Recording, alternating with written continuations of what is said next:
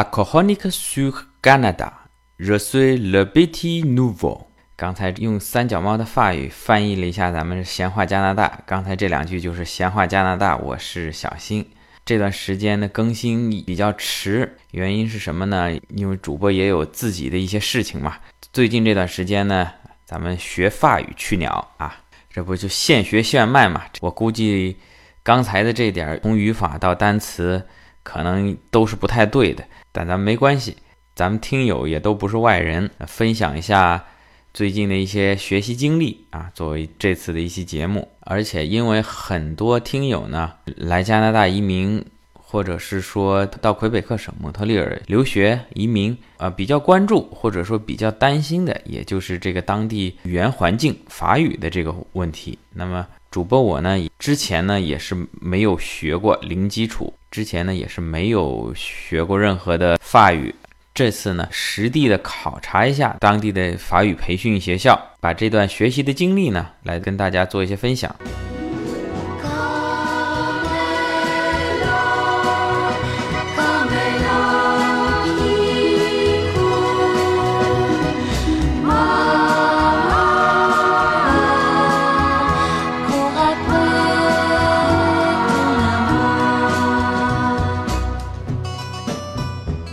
先说学校啊，我所去的这所学校呢，就是我住的这个区的一所社区学校吧。它隶属于魁北克省的移民局，感觉这学校不是教育局开的，而是移民局开的。因为加拿大是一个移民的国家嘛，您到了这边呢，处处可以看到为移民服务的一些机构，不管是政府的，或者是民间的一些非盈利的，各种各样的为移民服务啊。这在中国是不可想象的，因为加拿大是个移民国家嘛。如果往上倒个三四代，那大多数全是移民。特别在大城市，像在蒙特利尔、多伦多这样的地方，所有居民当中，不是出生在加拿大的人口占了相当大的比例，也就有各式各样的为移民服务的机构在城市里面。为了移民能够融入所谓加拿大的主流社会啊，有学语言的英语啊、法语啊，一些职业培训，帮你找工作，各式各样的服务。呃，我去的这所学校呢，那是免费入学的。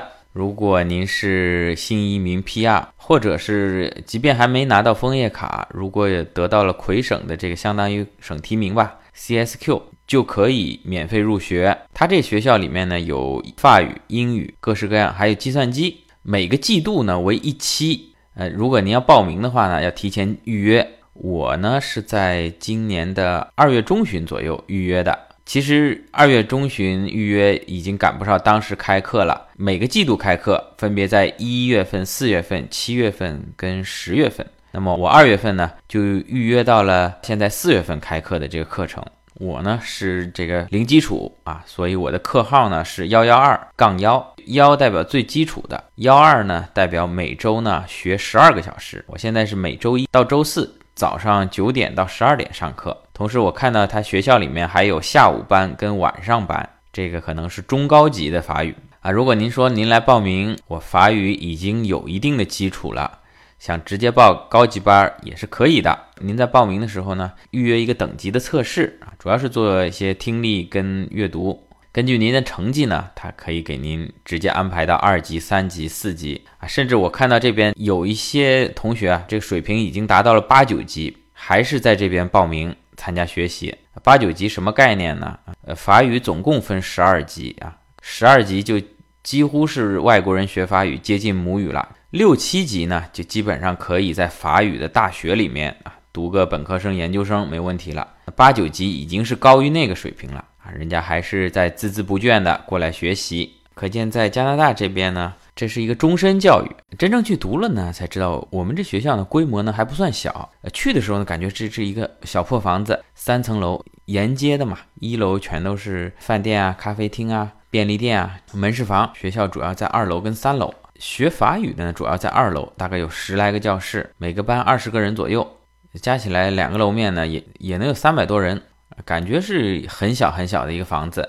到了下课的时候呢，那人也是乌泱乌泱的。在我们的这个社区学校呢，有个什么好处呢？因为不在这个市中心，停车呢是比较方便的。学校的正门呢是在一条大马路上面，在大马路上呢，标注了停车呢是免费的，但是呢，您不能停超过一个小时。这个您不要抱侥幸心理，想超过一个小时，警察会不会来贴单子呢？是肯定的。但是您只要在路口呢稍微拐一下啊，走路呢一分钟的路程就是一片居民区。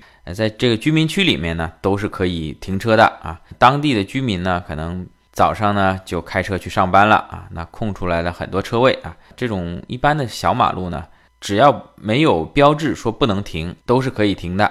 听过之前节目的听友们知道，我是住在蒙特利尔的东边啊，东区。这个不是一个传统华人聚居的地方。在网上呢，您搜蒙特利尔东区呢，也会看到很多的网站、公众号会黑蒙特利尔的东区。那究竟好不好？您听我前面的节目。反正在这儿租过房子的人呢，很多都在这边最终买了房子啊。具体环境怎么样，治安怎么样？我觉得这个没有必要去争论。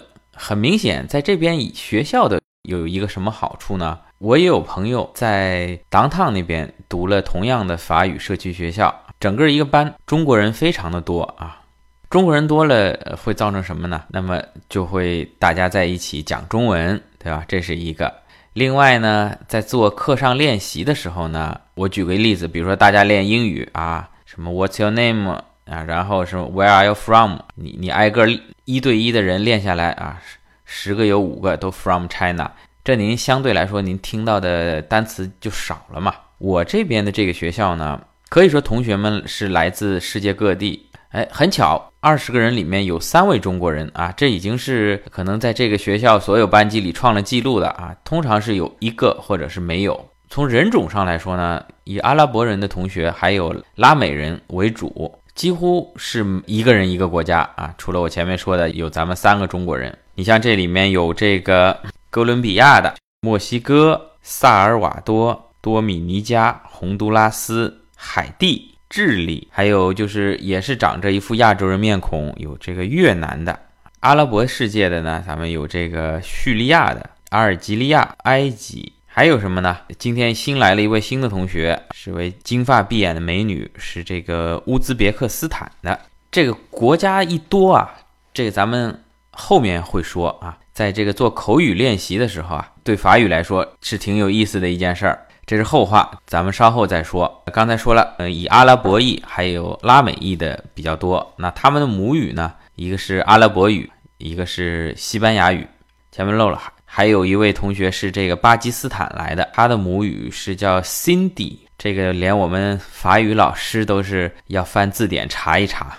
另外呢，据我的观察，像我们学校学生里面以女性居多，这个是美女很多。听了这个，咱们很多男性听友们是不是跃跃欲试啊？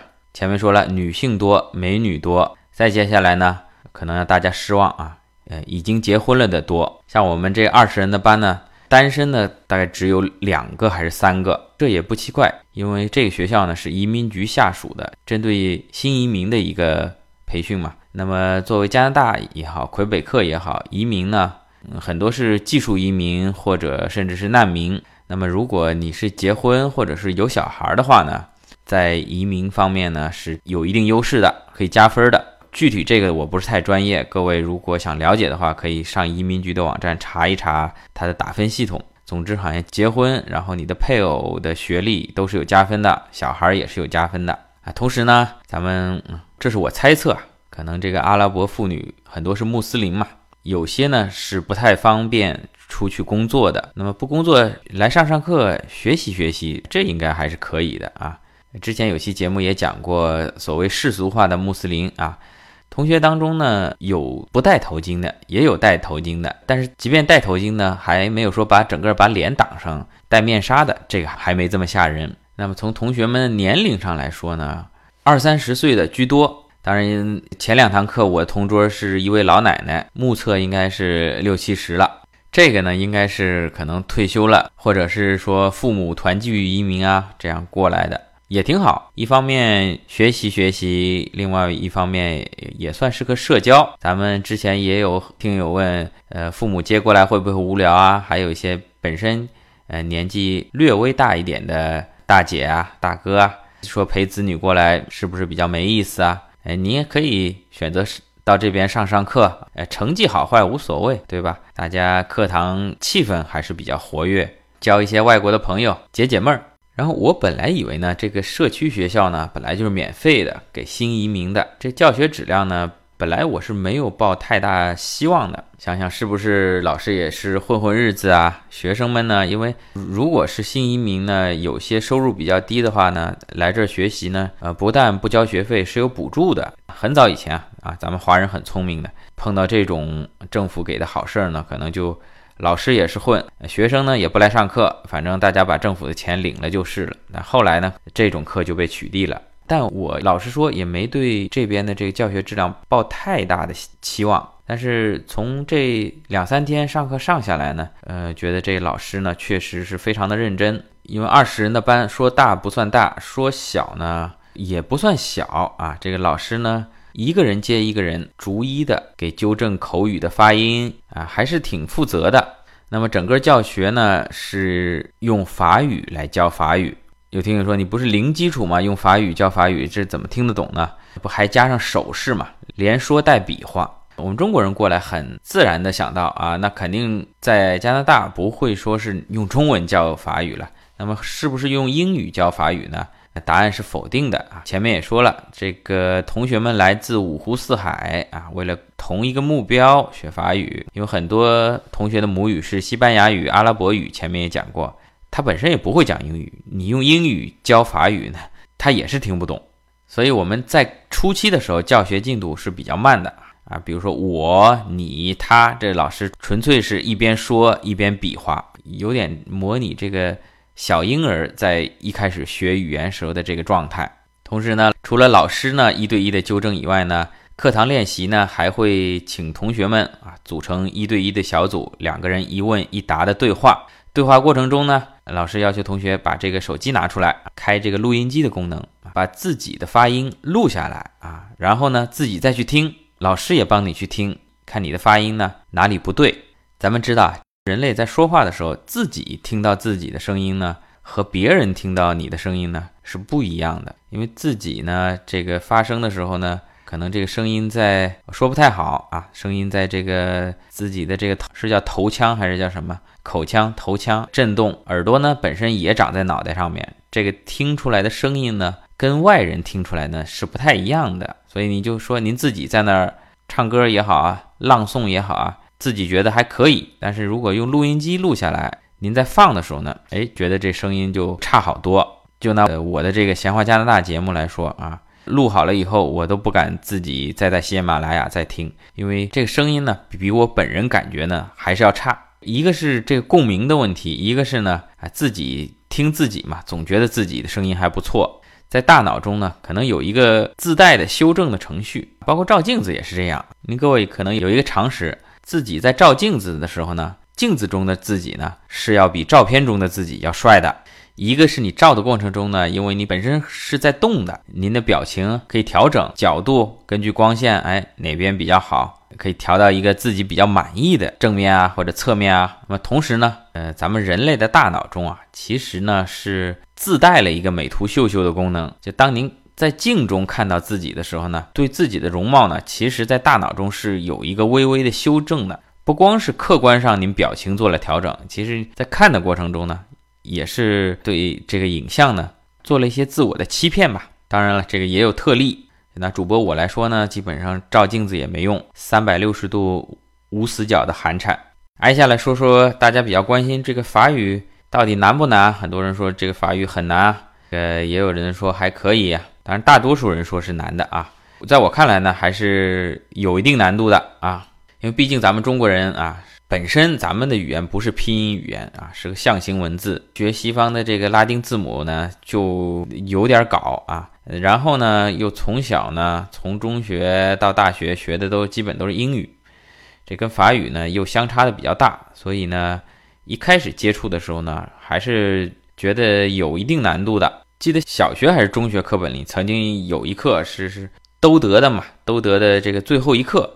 就讲到了这个，他们这个城市被德国人占领以后呢，德国人要求他们学德语啊，而不允许再讲法语，抒发了一阵爱国主义的思想感情嘛。然后就说法语呢是世界上最美的语言啊，最好听啊，最严谨、最精确啊，是不是这样呢？我粗浅的学了一些啊，当然以我这两三天的成果呢，可能非常错误的啊，贵在真实嘛，分享一些我个人的一些感受你要说是这个最美的语言最好听，这绝对是当时法国人被这个普鲁士人给打懵了，给打的有点脑震荡了啊，觉得法语是世界上最好听的语言，这我个人是不认同的啊。就拿它发音来说。这里面有一个咱们中国人不太好发的一个小舌音啊，就是英文的这个 r，在法语里面呢发这个呵的音啊，就是学名小舌音啊，俗称就是吐痰音，就有点像咱们喉咙里有口痰，想把它吐出来，这呵这感觉啊。你要没痰，你想试的话，您今天刷牙的时候，你你含一口水啊，放在这喉咙里，嘴巴朝上，您再喝一喝试试看啊。您说您这一边说话一边。带着这吐痰的声音，这能是最好听的语言吗？而且这个“呵”这个音啊，在法语里出现的频率还非常之高啊啊，几乎每一句都会出现这音，有的时候一个单词里面就三个“呵”啊。你说它这个是最好听的语言啊？那我只能说是“呵呵”啊。另外说它是最精确、最严谨，或许是吧？我也可以说它是最啰嗦啊。它最简单是咱们中文了，一个苹果是苹果，那一堆苹果也是苹果。那英文就稍微复杂点儿啊，你得苹果加个 s，apples 复数。那法语呢也是有复数啊，咱比如说也得加个 s。那如果一堆红苹果呢，它这红也得变复数，一堆红 s 苹果 s。你说这法国人是不是数学不好？咱们小学都学过这合并同类项啊，你你这一个苹果、两个苹果、三个苹果都有红，你把这红提取出来，红苹果门，这不挺好吗？您这形容词也得复数，副词也得复数，然后您说我这是最严谨、最精确，好吧？OK 啊，你开心就好。另外说到他这数学不好，咱们很多朋友都知道，这法语里面数数啊，数到七十以上，您就开始烧脑了啊，因为六十它是有这个单词的，七十呢没有法语这单词，它叫六十加十。那七十一呢？六十加十一，作吧？哎，那八十呢？四个二十九十五呢？四个二十加十五，您说他们是数学是不好还是数学好啊？好，再说这个所有的名词啊，在法语里面它都要分阴阳啊。咱们听友里面可能也有学德语的，这个德语也是分阴阳啊，这这是非常之高啊。您就说我刚才说这苹果啊，苹果是女的，阴性；三明治啊，三明治是男的啊，阳性；狗狗是男的啊，猫也是男的。啊，太阳，太阳是阳性，月亮是阴性。哎，这好像还稍微有点规律。挨下来您听，这个自行车，自行车是阳性的，是男的。哎，到了这汽车啊，汽车是阴性的，这我就想不通了。这个汽车，男人喜欢汽车哎，这个汽车怎么会是个阴性的呢？啊，跑车也好啊，卡车、赛车也好啊，这很阳刚的，怎么会是阴性的呢？后来我琢磨琢磨啊，因为这个男人喜欢车嘛，这男人喜欢女人嘛，所以这个车就是阴性的，是女的。哎，这其实跟咱们中国也有点类似啊。那咱们中国啊，咱们听友可能是没有啊，别的节目的听友可能很多有一些比较喜欢做大保健的，咱们给他个绰号叫老司机嘛。哎，老司机开车，车是阴性的。嗯，你看看这个世界上最严谨的西方语言啊，打引号的啊，跟咱们。东方啊，古老的东方文明古国啊，在这个车的问题上达成了一种和解。不光这东西，这国家也分阴阳啊。啊，咱们中国，咱们中国是阴性的，因为它阴性阳性前面的这个冠词是不一样的啊啊。中国是阴性的，日本呢是阳性的啊，韩国也是阴性的啊。听到这儿，咱们有朋友可能不愿意了啊，咱们天朝上国怎么能是阴性的呢？虽然在奥运会上是女子得金牌多，但我们中国。自古以来，咱们还是有阳刚之气的嘛。这个呢，它不是这个意思。咱们平常祖国怎么形容？祖国母亲啊，那当然是阴性的呢，没说祖国父亲的。包括法国人，法国人对法国自己，法国也是阴性的。坊间传言呢，说法国人啊比较喜欢中国人，也喜欢韩国人，就把这些他所喜欢的国家都定义为阴性的啊。对他比较讨厌的国家啊，比如说这个日本，他就给他定义为阳性的。当然，这只是一个坊间的传说，因为国家分阴阳，并且呢，这个国家开头的字母如果是元音，那它的冠词呢还又不一样。这就我前面为什么说我们班每一个人都是来自不同的国家，在我们平常练习法语的时候。是有非常大的好处的，不然你全都是中国用相同的冠词，起不到练习的作用。咱们可以各个国家的练，特别像什么海地这种国家，这即便在法语里面都是一个极少数个位数的一个特殊用法。咱们班竟然有海地的同学，你跟他对话也是一个难得的练习机会。前面讲了一下法语的这个发音啊，我个人觉得不是太好听啊，但从节奏感上来说呢，还是节奏感挺强的。它的每一个音节呢，相对来说比较。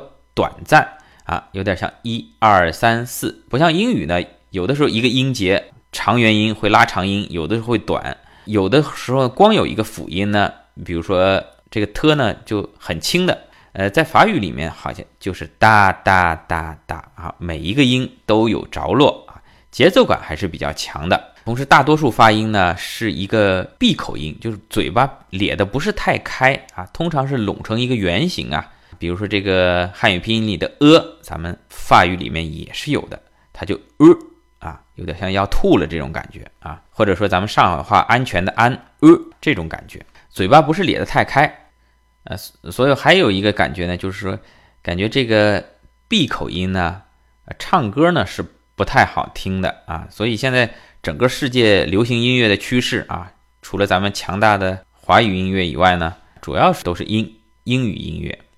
都是在唱英文歌嘛，因为这个发声大开大合啊，唱歌呢比较好听。而法语呢，相对来说这个口型比较收敛。像在蒙特利尔这边呢，最流行的流行音乐的电台呢，啊，还是一个英语电台啊。虽然法语是第一的官方语言，而且即便法语电台呢，也在放英文歌，就是主持人讲的是法语，包括这个听众打进来热线啊，大家对话全是法语。但是放歌呢，有相当一大部分还是在放英文歌。那么在这期节目呢，我也选选了一些法语歌的音乐啊，旋律还是很优美的啊，偶尔听听也还可以。但从世界主流来说呢，感觉不如英文歌那么多，那么百花齐放。而且给我的感觉啊，这个法语说起来呢，非常的费力。嗯，您如果有机会的话呢，可以看看法语电视台或者网上搜一搜法语的节目。啊，您可以看看这些主持人在报新闻的时候，呃，是怎么说法语的。给我的感觉，相对英语的放松来说呢，整个口腔呢肌肉是比较紧绷的。这其实啊，咱们女性听友听了这个，我觉得你们有一个去学习法语的理由。我觉得这练法语能瘦脸，咱们这个网红锥子脸，你如果不想动手术的话呢，哎，您学学法语或许有帮助。咱们从这电影明星就看得出来，你像讲法语的这个。苏菲玛索，老一代的老一辈的无产阶级啊，没有无产的，老一辈的这个电影艺术家苏菲，你网上您可以搜搜她的照片，你看她这个脸，她这个下颌，基本上不说锥子脸吧，就是瓜子脸啊。同样的啊，讲英语的啊，您搜搜这个，咱们也是奥斯卡影后詹妮弗劳伦斯，您再看她这照片，可能跟这个讲英语讲法语是有一定关系的啊。开个玩笑啊，除了听说呢，我们读写也会练，感觉法语呢。是一个书写效率不是很高的一种语言。前面说了啊，这个如果是一堆红苹果的话呢，你红也要加 s，苹果也要加 s。但其实对文盲来说呢，他不知道，因为加了 s，s 不发音啊。只有在写下来的时候，您知道啊，这两个地方因为是复数，都加了 s。而对于说来说呢，呃，都一样啊，不仅是这个复数的加 s。各式各样的单词，当以辅音字母结尾的时候呢，啊，大多数都不发音。还有经常也看到的这个英文的 h，在法语里是不发音的啊。就比如说我们这个足球水平接近于咱们国家礼仪大帝的这个亨利，法国足球运动员亨利啊，其实他是叫昂利，有点像昂利一号的这个昂利啊，h 不发音。你想，你不发音，你写上去干嘛？你说你？在之前有期节目我讲过啊，同样一本书，咱们中文呢，如果一百页啊，写成英文呢，至少能写成一百五十页啊，写法语呢，两百到三百页，哎，但其实他们真正读起来这个速度还是挺快的，巴拉巴拉，就是写的时候呢，啊，要写一大堆不发音的字母，这也是法语比较折腾的地方。好了，说了这么多啊，不能算是学习经验吧，因为才学了两三天，也不知道自己能不能坚持下来。毕竟这个年纪大，时间精力上面都不是很充足啊。但是你说学好语言，无非就是多说多听多练嘛。再有呢，就是不要脸，咱们中国人通常比较好面子，比较腼腆，在学语言的时候呢，不敢说，怕别人笑话咱们说错，怕笑话咱们口音。这一点上，像我们班的南美来的同学呢，就相当的奔放，跟中国人形成嗯完全相反的两个面。其实西班牙语其实有些接近于法语，两种语言呢，有点像咱们普通话跟上海话跟四川话这种感觉，很多发音都近似，语法也相像。但是正因为发音的近似呢，他们的发音呢其实很难纠正过来啊，就像日本人讲英语一样，因为日语里有很多单词、很多词汇就是直接从英文音译过去的，但日本人的这个英文发音反而更难纠正。像这个我们班南美同学，这个大多数母语是西班牙语，我不知道咱们听友有没有学过西班牙语的，我我下面在瞎说了。啊，你如果发现我错了，您给我留言啊。在西班牙语里面好像没有这个。鱼的发音就是一条鱼的鱼，这个鱼啊，咱们汉语里有这个鱼，就是乌上面加两点儿啊，在法语里呢也有这个鱼啊，就是就是咱们这个乌啊，不加两点儿，它叫鱼。但以西班牙语为母语的我们班上这同学呢，全发成乌的音，而且你想这两个发音，在我们中国人觉得这两个发音相差还是挺大的，一个是乌，一个是吁，但老师怎么给他纠正，他就是纠正不过来啊，非得发那乌的音。但没关系啊，人家上课敢说敢讲，不怕你笑话他的这个发音不标准。老师讲一套，他就重复跟老师对话啊，可能语法发音都不标准，没关系，咱们练啊。这个其实是学语言非常重要的一点。可以看到这些同学啊，经过几期的学习以后呢，这个可以说大多数人的成绩呢是比咱们中国人要好的啊。可能阅读理解、语法上面。您真要做个完形填空，可能还没咱中国人分数高，但是听力跟口语，那人家的进步啊是要比我们快得多的。好了，这一期节目咱们就分享到这里，欢迎您点赞、打赏、转发、评论。还有您如果是咱们听友已经过来蒙特利尔的新移民，或者在等待移民阶段的朋友们，呃，如果您也想查询家里附近周围免费的法语社区学校呢？因为喜马拉雅呢，在这个声音简介里，它不允许放网址，包括这个节目的评论里面，一放网址，他就说这个呃字符是非法的啊。麻烦您呢，啊，可以加我的个人微信啊，闲话加拿大的拼音，我可以把这个学校介绍的网址发给您，我稍后也发在微博上面吧，同名微博闲话加拿大。还有我那个暂时连一篇文章都没写的这个，也是叫闲话加拿大的微信公众号。您回复法语，我把这网址也自动发送给您。我这我这个东西自己不太会弄，你也帮我做个测试。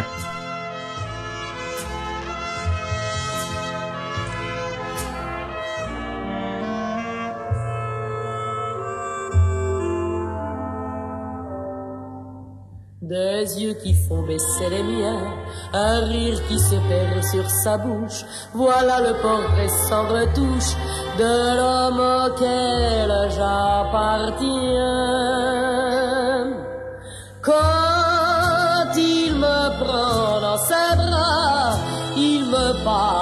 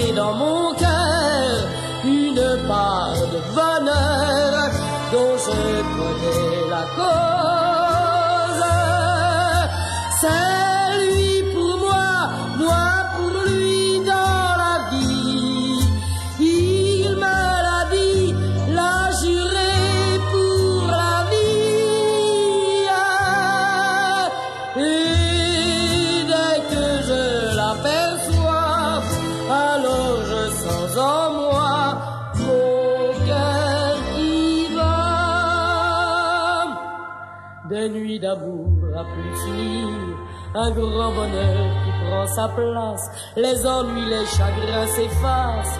Heureux, heureux pour mon plaisir.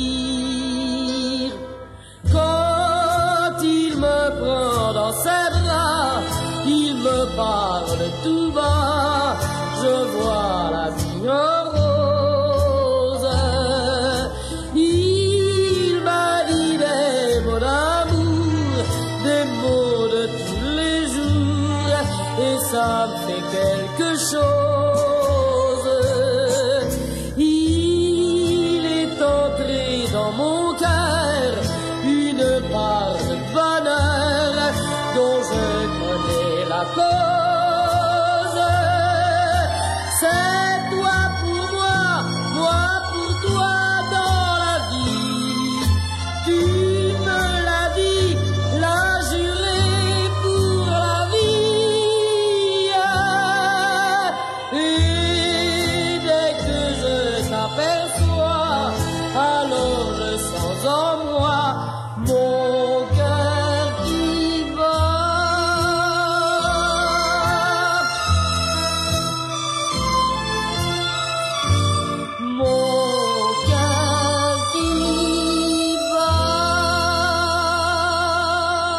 了，下面是好久都没有说过的这个彩蛋的环节啊。之前基本上是放一首歌了事，呃，这期节目咱们彩蛋回归一下，咱们教大家说三句法语啊，很简单的打招呼。通常法国人打招呼呢会说 Bonjour，您简单点记就笨猪。那什么意思呢？就相当于英文的 Good day 啊。您说这这不吃饱了撑的吗？咱们中国人通常问吃了吗？这还稍微有点意义。Good day 啊，您甭管是这天下雨、下雪、下雹子也好，都是崩猪，好好天儿。笨猪，您记住了啊！还有一句也是打招呼啊，相对来说比较熟一点的人啊，你可以说傻驴，傻驴。你你你看，这世界上最美的语言啊，这打招呼不是笨猪就是傻驴，傻驴。好，再讲第三句啊，萨娃，这个相当于英文的 How are you 啊，好不好？然后您怎么回答呢？啊，英文您说 Fine, thank you, and you 啊，我挺好，你怎么样？这个法语里面回答呢，当别人问您萨娃傻不傻，傻吧，您的回答也是萨瓦傻吧。其实呢，虽然问你 How are you，但是这只是个打招呼啊，是谁关心你真的好不好啊？您就也回答啊 How are you，How are you 啊就可以了。笨猪、傻驴、傻吧。好，谢谢大家。